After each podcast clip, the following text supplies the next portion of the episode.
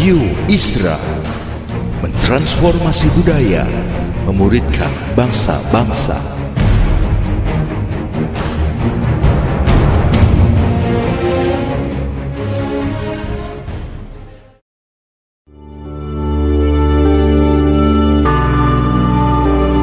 Apostolic Prophetic Messages mengungkapkan pesan dan arahan dari hati Tuhan bagi gerejanya demi menuntaskan mandat kerajaan Allah di Indonesia dan bangsa-bangsa. Selamat mendengarkan.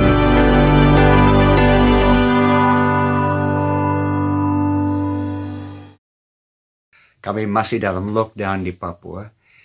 Dan dalam waktu coronavirus ini, kita banyak selidiki, mengevaluasi semua yang kita buat, semua yang kita percaya. Dan seperti Tuhan mengambil banyak yang bisa disebut budaya, gereja, tradisi-tradisi yang enak, sampai satu persatu diambil dan kita melihat apa yang intinya dari semua yang kita percaya dan semua yang kita jalankan. Dan itu temanya yang saya mau bagi. Saya banyak berpikir uh, mengenai hal ini. Bahwa Yesus waktu di dunia ini, dia punya tujuan di dalam hidup ini. Bukan tradisi. Yesus punya tujuan, bukan tradisi. Dan itu yang saya mau baca dari Matius pasal 9 mulai dengan ayat 9. Mungkin kita baca sampai ayat um, 13. Setelah Yesus pergi dari situ, ia melihat seorang yang bernama Matius duduk di rumah kumpul pajak dan ia berkata kepadanya, "Hei, ikutlah aku." Kemudian ketika Yesus makan di rumah Matius, datanglah banyak orang kumpul pajak dan orang berdosa, dan mereka makan bersama sama dengan dia dan murid-muridnya. Pada waktu orang Farisi melihat hal ini, berkatalah mereka kepada murid-murid Yesus, "Mengapa gurumu makan bersama-sama dengan orang kumpul pajak dan orang berdosa ini?" Yesus mendengarnya dan dia berkata, "Bukan orang sehat yang memerlukan dokter, tetapi orang sakit." Jadi pergilah dan pelajarilah arti firman ini. Yang ku kehendaki ialah belas kasihan. Dan bukan persembahan. Karena aku datang bukan untuk memanggil orang benar, melainkan orang berdosa. Jadi pertama kita mau melihat di dalam ayat-ayat ini bahwa Yesus tidak pilih kasih. Dia datang khusus untuk orang-orang uh, yang dunia melupakan, dunia menolak. Uh, kita bawa diri ke dalam firman ini. Dan Yesus baru buat banyak mujizat. Uh, kesembuhan ilahi, tanda-tanda ajaib. Dan seharusnya semua masyarakat senang. Dan uh, mau memuliakan Yesus karena semua yang dia buat. Tapi ada orang atau pihak yang tidak suka orang agamawi. Karena Yesus tidak mengikuti uh, semua struktur agama mereka dan tidak menghormati posisi uh, pemimpin di dalam agama itu. Jadi oleh karena uh, orang agama menolak dia, dan jangan sampai ini disamakan dengan orang gereja menolaknya. Yesus tutup pintu itu dan dia buka pintu terhadap orang yang di tempat lain, orang yang lebih haus, orang yang lebih rindu, orang yang lebih desperate. Dalam waktu COVID ini, Tuhan cari siapa yang lebih desperate. Dan di tengah-tengah masyarakat dia masuk. Dia datang gaul dengan orang biasa untuk mencari siapa yang memerlukan sesuatu. Sama tanya, kalau Yesus datang ke rumahmu, dia akan masuk ke mana? biasanya kalau ada tamu istimewa, tamu khusus datang, oh kita bersihkan rumah dan kamar tamu kita siapkan dan tamu dipersilakan duduk di tempat yang enak, ada kue, ada teh yang disiapkan. Tapi sama tanya, kalau Yesus saudara dengar, oh Yesus ada datang ke kota saya. Dia mau datang ke rumah saya hari ini. Sudah disiapkan dan dia masuk lewat pintu depan. Yesus akan masuk ke kamar yang mana? Saya duga Yesus tidak akan duduk di kamar tamu. Dia, kalau dia masuk rumah kami, dia akan langsung ke dapur dan akan duduk di lantai karena kami selalu di dapur, kami masak sama-sama, ngobrol sambil, sambil masak dengan anak-anak semua yang tinggal di rumah kami. Dan sering kami duduk di bawah, kami tidak pakai kursi, tidak pakai sofa, kami duduk di lantai. Yesus pasti akan duduk di dapur, di lantai, sama-sama dengan kami. Karena Yesus tidak cari privilege, dia tidak cari sesuatu yang khusus, yang di atas tahta di rumahmu dia mau gaul. Dan waktu dia datang ke pantai Galilea, dalam ini konteks kita bawa diri ke dalam firman ini. Kita ada di pantai Galilea. Dia baru menyeberang danau Galilea. Dia di daerah Gerasa di mana dia menyembuhkan orang yang kerasukan banyak setan. Orang yang gila, yang bertahun-tahun telanjang di dalam tempat kuburan lari-lari dan Yesus sembuhkan dia, lepaskan semua roh jahat dan dia uh, sudah sudah uh, sadar dan uh, berpakaian lagi dan dia senang dia dapat second chance dalam hidup ini. Dan dari situ Yesus kembali, dia menyeberang danau dan kembali. Dan waktu dia ada di dan di pantai, baru tiba di pantai Galilea, dia buat apa? Dia tidak buat KKR di pinggir danau. Dia datang melayani di pantai dengan cara apa? Yesus melayani dengan cara apa? Dia berjalan di pinggir danau, banyak orang ikut dia. Dia istirahat di, di da, pinggir danau, banyak orang ikut dia. Dia duduk makan di pinggir danau, banyak orang ikut dia. Jadi Yesus melayani mereka dalam suasana rutinitas sehari-hari. Bukan KKR.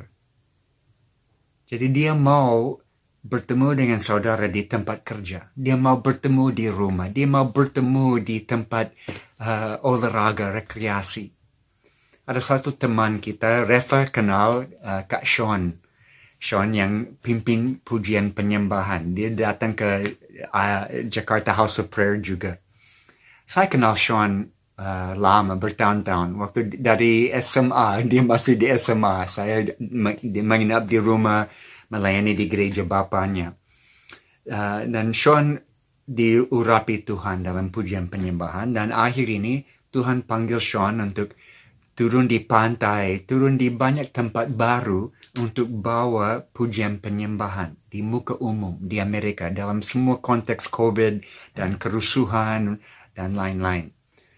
Dan saya kontak dengan Sean dan saya bilang Sean, saya berdoa untuk Sean dan semua pelayanan yang Tuhan buka dan saya minta buat apa yang Yesus akan buat kalau dia ada di Amerika sekarang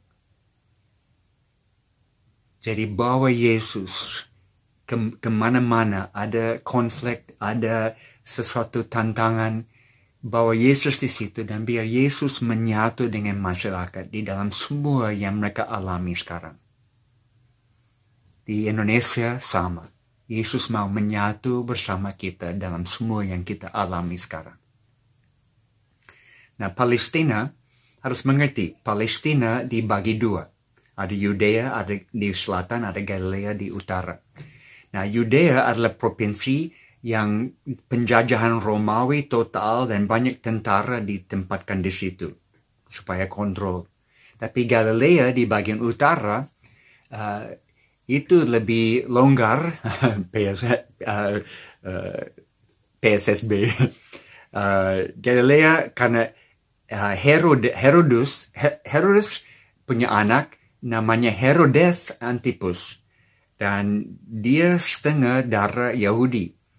Jadi dia memerintah di Galilea sampai Roma tidak harus tempatkan tentara banyak seperti di Yudea. Jadi uh, dia uh, tahu ekonomi dari Eropa sampai ke Afrika semua harus lewat di situ. Uh, jadi Galilea daerah penting dilingkari dengan banyak negara yang lain. Dan commercial route lewat di situ. Karena itu Kapernaum adalah tempat di mana kumpul pajak. Karena orang dari luar negeri lewat di situ dalam perjalanan melalui Galilea dan selalu di, diminta pajak barang luar negeri. Jadi itu sebabnya Matius ada di sini dengan banyak uh, banyak orang lain yang kumpul pajak. Nah, orang yang kumpul pajak pada waktu itu, mereka bisa menentukan angka uang yang mereka mau. Karena tidak ada daftar masyarakat tidak tahu pajak uh, berapa setiap barang yang harus dibayar. Uh, tidak ada daftar barang kena pajak. Jadi orang kumpul pajak selalu menipu dan tidak disuka oleh masyarakat. Dan Matius ada dalam kelompok itu. Matius atau nama lain Lewi, dia pegawai kumpul pajak. Dan dia tidak kerja untuk Roma seperti Zacchaeus. Kita tahu di Jericho ada Zacchaeus, dia juga kumpul pajak. Dia bos mafia pajak di situ. Tapi di Jericho, uh, masih ada penjajahan Romawi dengan tentara dan mereka anggap masyarakat anggap uh, Zacchaeus kerja untuk pemerintah penjajahan. Jadi mereka benci Zacchaeus karena mereka lihat dia menyatu dengan pemerintah penjajahan. Tapi di Galilea, Matius dan teman-teman ditolak bukan karena rasa mendukung pemerintah penjajahan, tapi karena penipuan mereka anggap Matius selalu tipu orang jahat merugikan masyarakat. Itu sebabnya Matius dibenci. Masyarakat di situ juga bikin satu golongan uh, orang berdosa. Mereka bilang ada pencuri, pembunuh, dan orang kumpul pajak. Itu golongan orang jahat, orang berdosa yang paling nakal. Jadi orang kumpul pajak sama dengan orang yang membunuh. Uh, di bait Allah, kalau mau masuk ke bait Allah, mau berdoa, orang kumpul pajak tidak diizinkan. Mereka tidak boleh masuk bait Allah. Jadi ini memberi gambaran betapa dibenci, ditolak Matius oleh masyarakat. Uh, bagaimana saudara dan saya memandang orang berdosa? Apakah kita anggap mereka kriminal yang harus dan layak dihukum? Atau kita anggap mereka sebagai orang yang sakit yang perlu diobati? Suatu kali saya layani satu gereja, bukan di Papua, di tempat lain. Banyak orang ikut. Beberapa kali saya khotbah dan sesi terakhir, kebaktian terakhir, full dan semua orang keluar habis firman, tinggal ada satu pasang perempuan laki-laki agak di pinggir, mereka tunggu sampai semua orang tinggalkan aula itu dan hanya mereka berdua dan saya. Dan saya lihat mungkin mereka mau bicara. saya turun dan saya duduk di depan mereka. Saya balik dan tatap muka dengan mereka saya mulai bicara dan perempuan yang uh, omong dulu dan dari bahasa waktu kami bicara saya mau kenalan saya bisa tahu dari gaya bicara bahwa dia wanita pelacur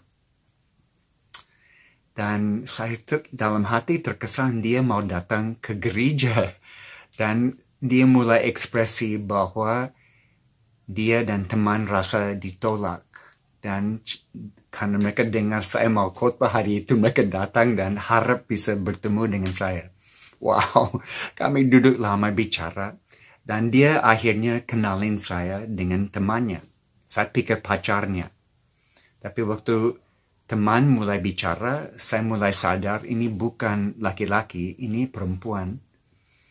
Uh, yang penampilan laki-laki dan sudah per, dari kecil rasa diri seperti laki-laki bukan perempuan. Dan sudah ikut operasi uh, ganti kelamin atau sex change.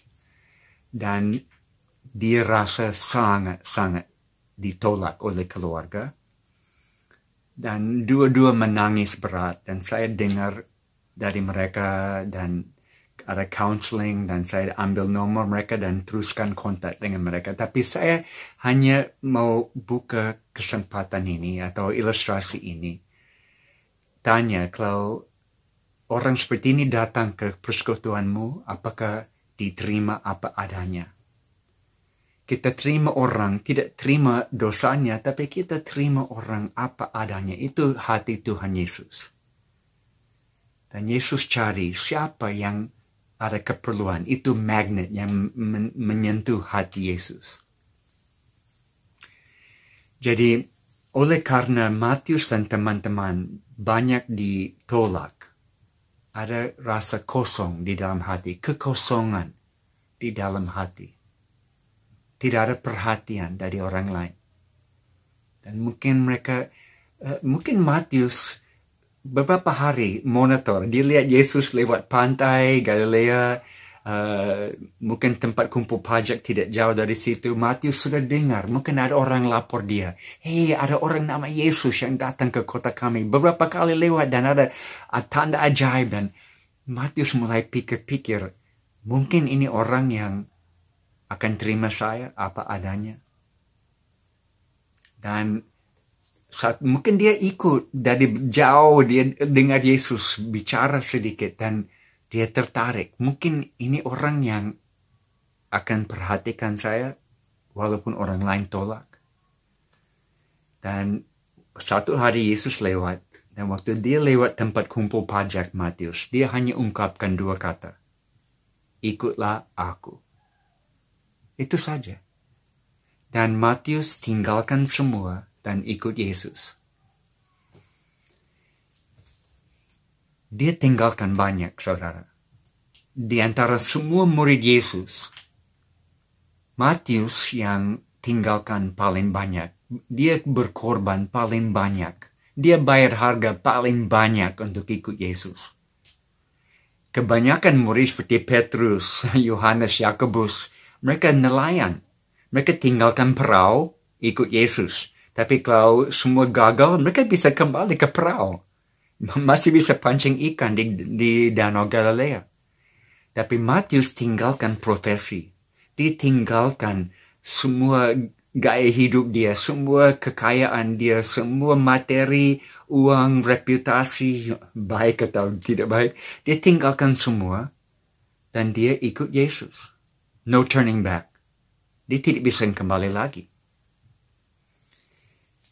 Hidup enak dilepaskan.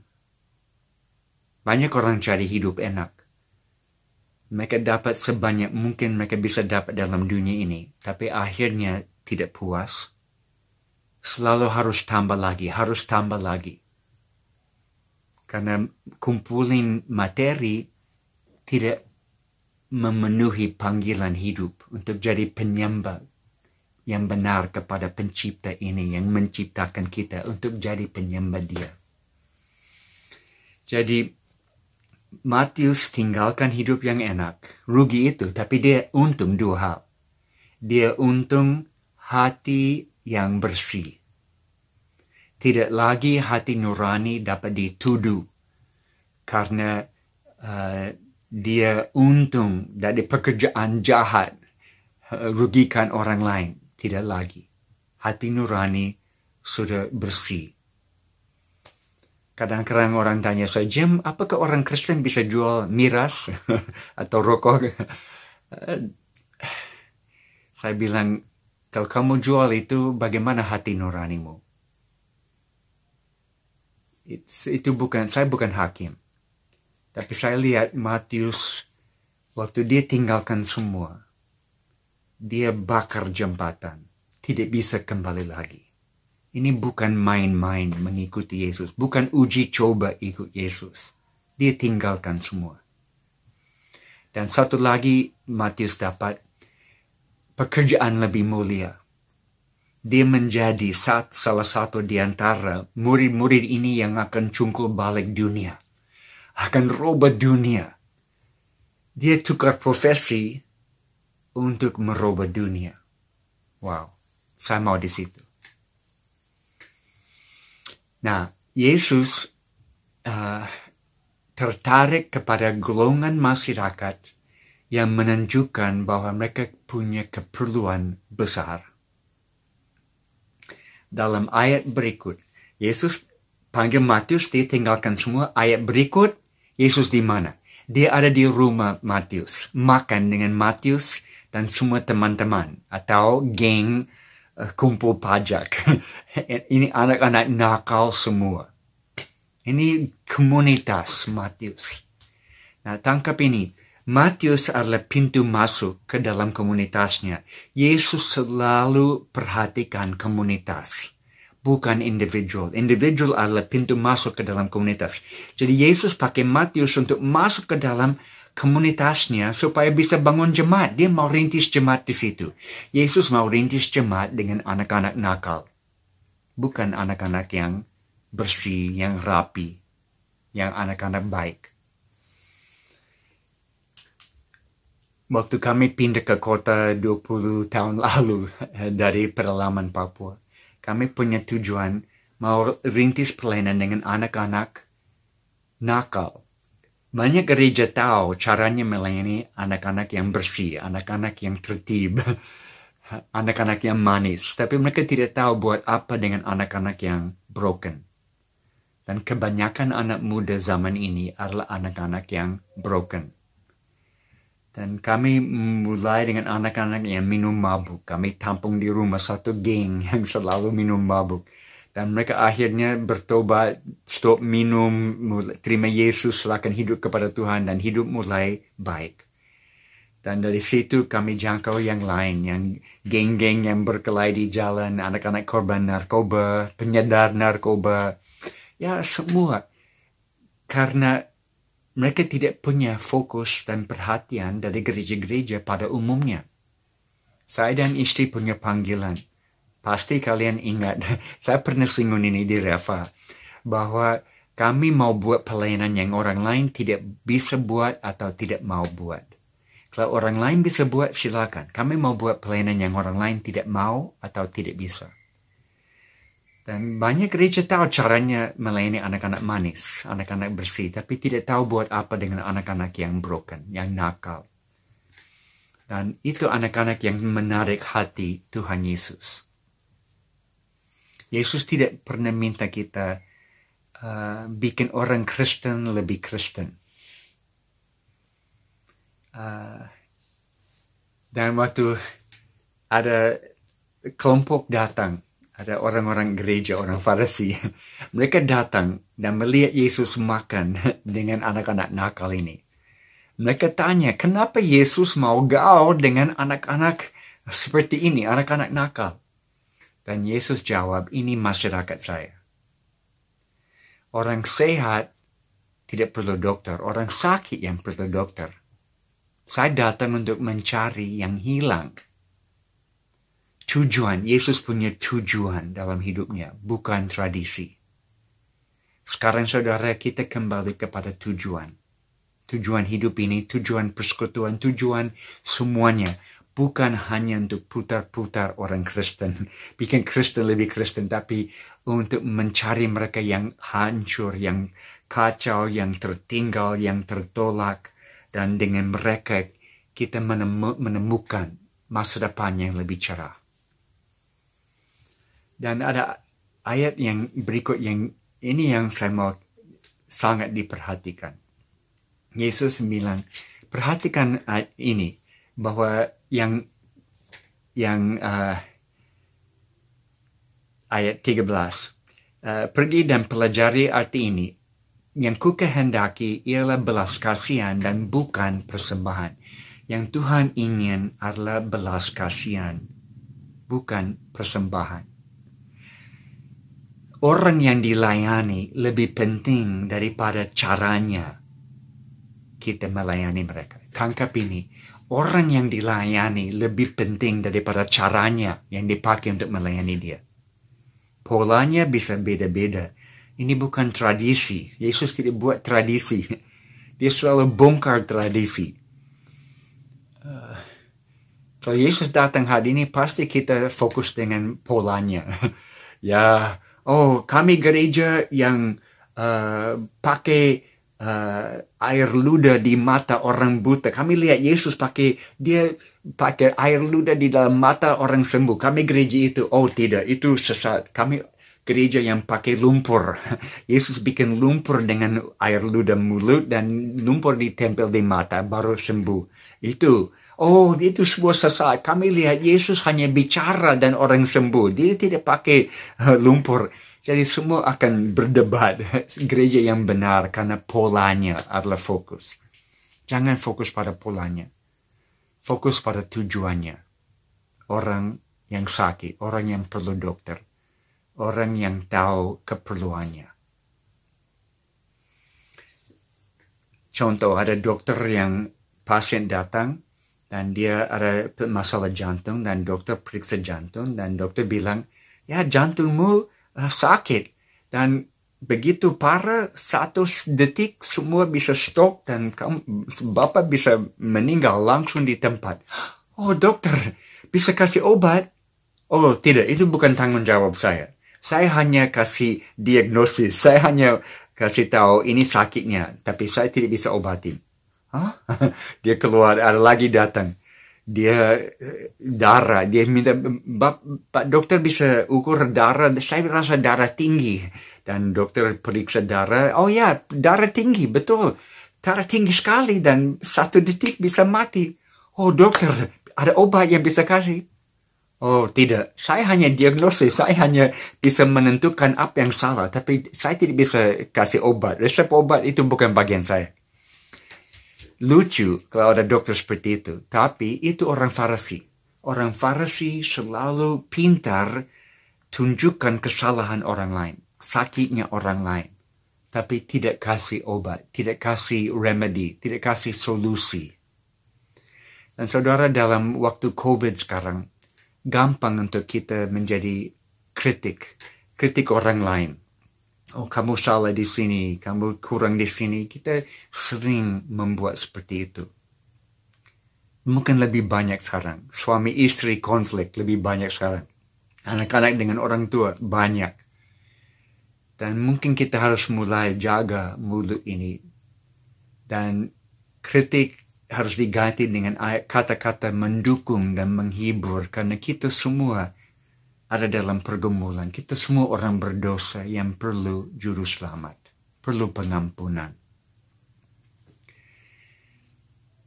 Kita tidak baca tadi, tapi ayat 13 sampai 17, uh, esok hari ada gelombang atau kelompok uh, baru lagi datang ke Yesus. Uh, kelompok ini lebih baik daripada kelompok pertama. Ini bukan orang Farisi, ini murid-murid Yohanes Pembaptis tapi juga mereka mengeluh. Mereka bilang, Yesus, kenapa Yesus dan murid-murid tidak puasa? Dan ini pertama kali dalam firman kita sadar Yesus larang murid-murid berpuasa. Wow, Jim, kami pikir puasa penting. Kami di Reva, kami sangat kuat puasa. Yesus bilang stop puasa. Karena harus stop yang lama untuk terima yang baru. Dalam budaya Yahudi waktu itu, puasa hanya punya satu tujuan, duka. Orang meninggal, mereka duka um, kematian dengan puasa, atau mereka duka dosa dengan puasa. Dan Yesus bilang stop, stop yang lama, untuk terima yang baru. Selama pengantin ada bersamamu, ini bukan waktu untuk duka. Itu bisa dibuat nanti. Jadi kita tahu sekarang puasa punya arti yang baru tapi tidak ada hubungan dengan yang lama. Yesus bilang stop yang lama untuk terima yang baru. Dan di akhir dengan contoh mengenai anggur. Kalau ada anggur baru, tidak boleh isi dalam kantong kulit yang lama akan pecah. Harus ada kantong kulit yang baru. Dan saudara, anggur di situ bukan roh kudus. Anggur adalah penuaian. Karena konteks adalah Matius yang ikut Yesus. Penuaian tidak bisa diisi dalam kantong yang lama harus ada kantong yang baru. Dan itu yang terjadi sekarang. Lewat coronavirus ini, uh, Tuhan menunjukkan banyak kantong kulit yang baru untuk penuaian akhir zaman ini. Kita buta terhadap banyak. Kadang-kadang kita jatuh ke dalam satu atau dua. Tapi saudara ada banyak kantong kulit baru yang Tuhan berikan kalau kita buka mata melihatnya. Tapi tidak sama seperti dulu. Ini new normal sangat. New normal untuk penuaian akhir zaman. Penuaian new, new wine, anggur baru ini. Mungkin hanya saya akan singgung beberapa sebelum kita selesai ini. Uh, anak muda dan saudara di Reva pernah dengar saya singgung tentang anak muda dan saya tidak akan stop. Karena saya percaya kita ada di pintu masuk kegerakan seluruh dunia anak muda. Saya produk kegerakan anak muda terakhir di dunia, Jesus People Movement. Waktu saya muda, saya nakal dan Tuhan tangkap hidup saya. Pada waktu banyak ribu-ribuan orang dari pinggir jalan, dari pantai di California, di Amerika bertobat dan saya salah satu. Kami semua rambut panjang, gila narkoba, tapi Tuhan panggil dan kami tinggalkan semua dan ikut Yesus. Itu gerakan besar. Tapi itu tidak tersebar seluruh dunia, hanya di Amerika, sedikit di Meksiko, Kanada, Filipina, tapi tidak sampai Indonesia.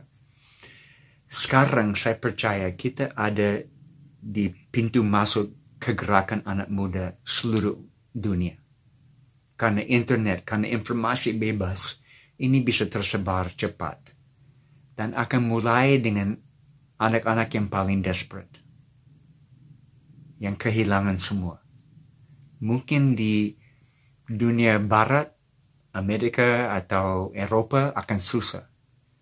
Tapi di Asia, mungkin Indonesia, atau di daerah lain, mungkin India, atau di Timur Tengah, di mana anak-anak hancur generasi muda dan mereka cari desperate untuk sesuatu bagi mereka, Tuhan akan berikan. Saya percaya gerakan anak muda ada sekarang. Bukan pelayanan anak muda di gereja. Pelayanan anak muda di gereja selalu pelayanan samping. Pelayanan anak muda adalah pelayanan sentral untuk melihat mereka bangkit dan merubah dunia mereka karena mereka ada di dalam kondisi sangat broken, sangat kacau sekarang. Kita tahu uh, penceraian bukan fenomena barat lagi, tapi sudah datang ke Asia, sudah datang ke Hong Kong, ke Korea. Hong Kong 50% penceraian. Korea Selatan mendekat 50%. Dan siapa korban semua ini? Anak-anak. Kami punya kegerakan. Anak muda sudah beberapa tahun, 5-6 tahun, seluruh Indonesia. Ada 10 ribu anak muda dalam kegerakan ini sekarang. Saya satu tahun, tahun lalu saya duduk dengan 14 pemimpin. Perempuan laki-laki. Umurnya 19 sampai 24. Saya ada dengan mereka tiga hari ya, seperti training pemimpin gerakan anak muda. Dan saya tanya mereka, di antara kalian waktu masih kecil di rumah, berapa banyak di sini punya dua orang tua, mama dan bapak ada waktu kamu kecil? Angkat tangan. Tidak ada yang angkat tangan. Saya tanya lagi, oke, okay, di antara kalian waktu kecil di rumah, berapa banyak punya satu orang tua, mama atau bapak? Ada satu, angkat tangan. Ada tujuh yang angkat tangan. Saya tanya, oke, okay, waktu kecil berapa banyak yang tidak ada orang tua, mama, bapa tidak ada sama sekali sepanjang umur kecil waktu di rumah. Angkat tangan. Yang lain semua tujuh angkat tangan. Berarti ini generasi yang broken. The fatherless generation tanpa bapa sangat. Dan ini membuat mereka cari hati bapa. Mereka cari kejujuran mereka tidak mau munafik. Mereka bisa cium kemunafikan dari jauh. Dan sering mereka rasa institusi agama terlalu ya bukan dunia real. Uh, dan mereka menjaga jarak dengan institusi agama. Tapi mereka punya kehausan rohani yang sangat tinggi. Kalau kita menjawab itu, banyak akan datang sekarang. Banyak. Sama seperti Matius di dalam ayat-ayat ini. Mereka siap. Kalau mereka bisa lihat ini real. Yesus datang kepada mereka dalam hidup yang real. Di dalam semua susah, semua sakit hati, semua counseling yang diperlukan. Yesus terima mereka apa adanya dan mau bawa mereka ke dalam hidup yang baru. Mereka siap. Jadi satu kantong kulit baru adalah gereja anak muda. Bukan pelayanan anak muda, gereja anak muda. Mereka akan pimpin, mereka akan berkembang dari mereka, untuk mereka. Ada yang tanya saya, Jim, ada kartu nama? saya tidak punya kartu nama. Tapi kalau ada, mungkin ini yang akan ditulis. Jim Yost, Dream Maker. Pembuat mimpi. saya mau bantu anak-anak menciptakan mimpi dan mengejar mimpinya. Dapat mimpi dari Tuhan. Satukan mimpimu dengan mimpi Tuhan untuk hidupmu. Karena anak muda perlu tiga hal, saudara, dan kita harus tangkap ini. Mereka perlu uh, komunitas, tempat di mana mereka diterima apa adanya. Mereka perlu identitas. Kenapa saya ada di sini? Apakah saya hanya satu angka di antara lautan manusia? dan mereka perlu tujuan. Mereka mau rubah dunia, tapi tidak selalu tahu caranya. Dan Yesus datang untuk tiga ini. Komunitas, identitas, tujuannya. Itu yang menarik hati Yesus. Dan ini harus menarik hati saudara dan saya. Untuk melayani anak-anak seperti ini. Yang kantong kulit, satu lagi yang kita akan lihat banyak dalam COVID ini dan sesudah COVID uh, banyak ibu-ibu, banyak perempuan bangkit sekarang dan melayani. Banyak sekali. Di China, 70% gereja di China dipimpin oleh perempuan. Dan laki-laki yang nonton ini, saya mau bilang, kalau kamu tidak bangkit, Tuhan akan bangkitkan perempuan dan ambil alihmu. Uh, mari kita laki-laki banyak mulai bangkit lewat COVID ini uh, mereka menjadi imam di rumah tapi kalau mereka tidak bangkit perempuan akan dibangkitkan oleh Tuhan dan dipakai dan di Papua missionaries yang paling jago tahan banting di tempat yang susah itu perempuan. Perempuan biasanya single. Mereka pilih uh, hidup di tempat susah karena mereka mau melayani Tuhan. Jadi perempuan dipakai Tuhan kantong kulit baru. Juga kantong kulit lagi uh, laki-laki yang biasa. Suami, ayah yang setia di dalam keluarga. Tidak akan tampil di panggung, tidak akan live streaming besar-besaran, tapi mereka setia dan Tuhan pakai bapa-bapa yang biasa. Itu itu mulai bangkit sekarang. Lewat COVID banyak gereja rumah terjadi sekarang dan dipimpin oleh bapa-bapa biasa yang tidak akan tampil di depan gereja besar, tapi di rumah mereka buat apa yang Tuhan percayakan mereka. Dan yang keempat, terakhir, uh, kantong kulit baru adalah profesional. Orang-orang pengusaha, bapak-bapak, ibu-ibu yang dari dunia bisnis, Tuhan bangkitkan mereka untuk rubah dunia. Dan bisnis menjadi gereja Ah, banyak yang tanya saya, bagaimana kuncinya saya bisa buat ini?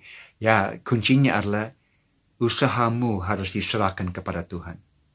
Harus lepas tangan dan bilang, Tuhan, bisnis saya menjadi milikmu. Dan waktu Tuhan kembalikan, menyerahkan kembali kepadamu, ini bukan bisnis lagi, tapi ini gereja.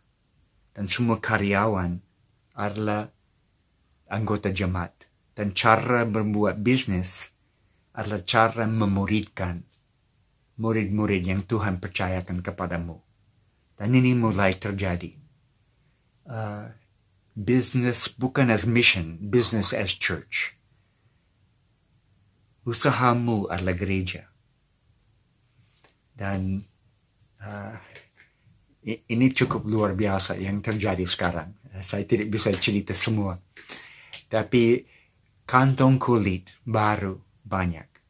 Jadi saya harap lewat firman ini saudara bisa tangkap. It's a great time to be alive. Ini waktu paling indah untuk hidup. Karena satu persatu Tuhan hilangkan semua tongkat-tongkat yang kita pakai supaya kita hanya tinggal sendiri bersama Yesus. Dan kita melihat Yesus tidak punya semua tradisi. Dia hanya punya tujuan. Orang yang memerlukan dokter. Dan tujuan hidup kami harus sama dengan tujuan Yesus. Satukan tujuanmu dengan tujuan Yesus. Satukan visimu dengan visi Yesus. Saya mau berdoa dan ada sedikit bahan diskusi yang saya titip pertanyaan-pertanyaan yang bisa menggali arti ayat-ayat ini dalam hidupmu minggu ini. Tapi saat ini saya mau berdoa untuk saudara-saudara dan nanti bisa kumpul diskusi di uh, WA group atau Zoom atau dengan orang di rumah. Tapi mari kita berdoa. Tuhan, terima kasih karena Rafa Fellowship dari dulu engkau yang lahirkan. Engkau yang bangkitkan dengan visi yang jelas. Dan saya minta Tuhan, kehendakmu terjadi, kerajaanmu datang kepada mereka senantiasa. Jangan izinkan mereka rasa terlalu enak, terlalu nyaman. Tapi biar waktu sekarang dengan coronavirus ini mengganggu kami semua. Supaya kami keluar dari dari nyaman. Dan kami peluk Yesus dan tidak mau lepas dengan Tuhan Yesus. Di mana engkau ada Yesus, kami mau di situ. Bukan ketentraman dunia yang kami cari, tapi damai sejahtera yang datang dari Yesus yang kami cari. Jadi terima kasih dalam dunia yang kacau sekarang. Yang kami tidak tahu besok akan seperti apa, tahun depan seperti apa. Kami tahu tidak ada yang mengejutkan engkau Tuhan. Dan kami minta Engkau pimpin kami dengan keberanian, tidak takut sedikit pun. Untuk buat hal-hal yang orang lain tidak bayangkan, tidak pikirkan. Biar kami lawan arus dan buat hal-hal yang kreatif yang belum pernah orang bayangkan bisa jadi. Terima kasih Tuhan. Saya serahkan mereka di dalam pemeliharaanmu. Bawa mereka di tengah-tengah kehendakmu dan jangan izinkan mereka keluar sedikit pun dari tengah-tengah kehendakmu. Dalam nama Yesus kami berdoa. Amin. Tuhan berkati, Tuhan menyertai kita semua.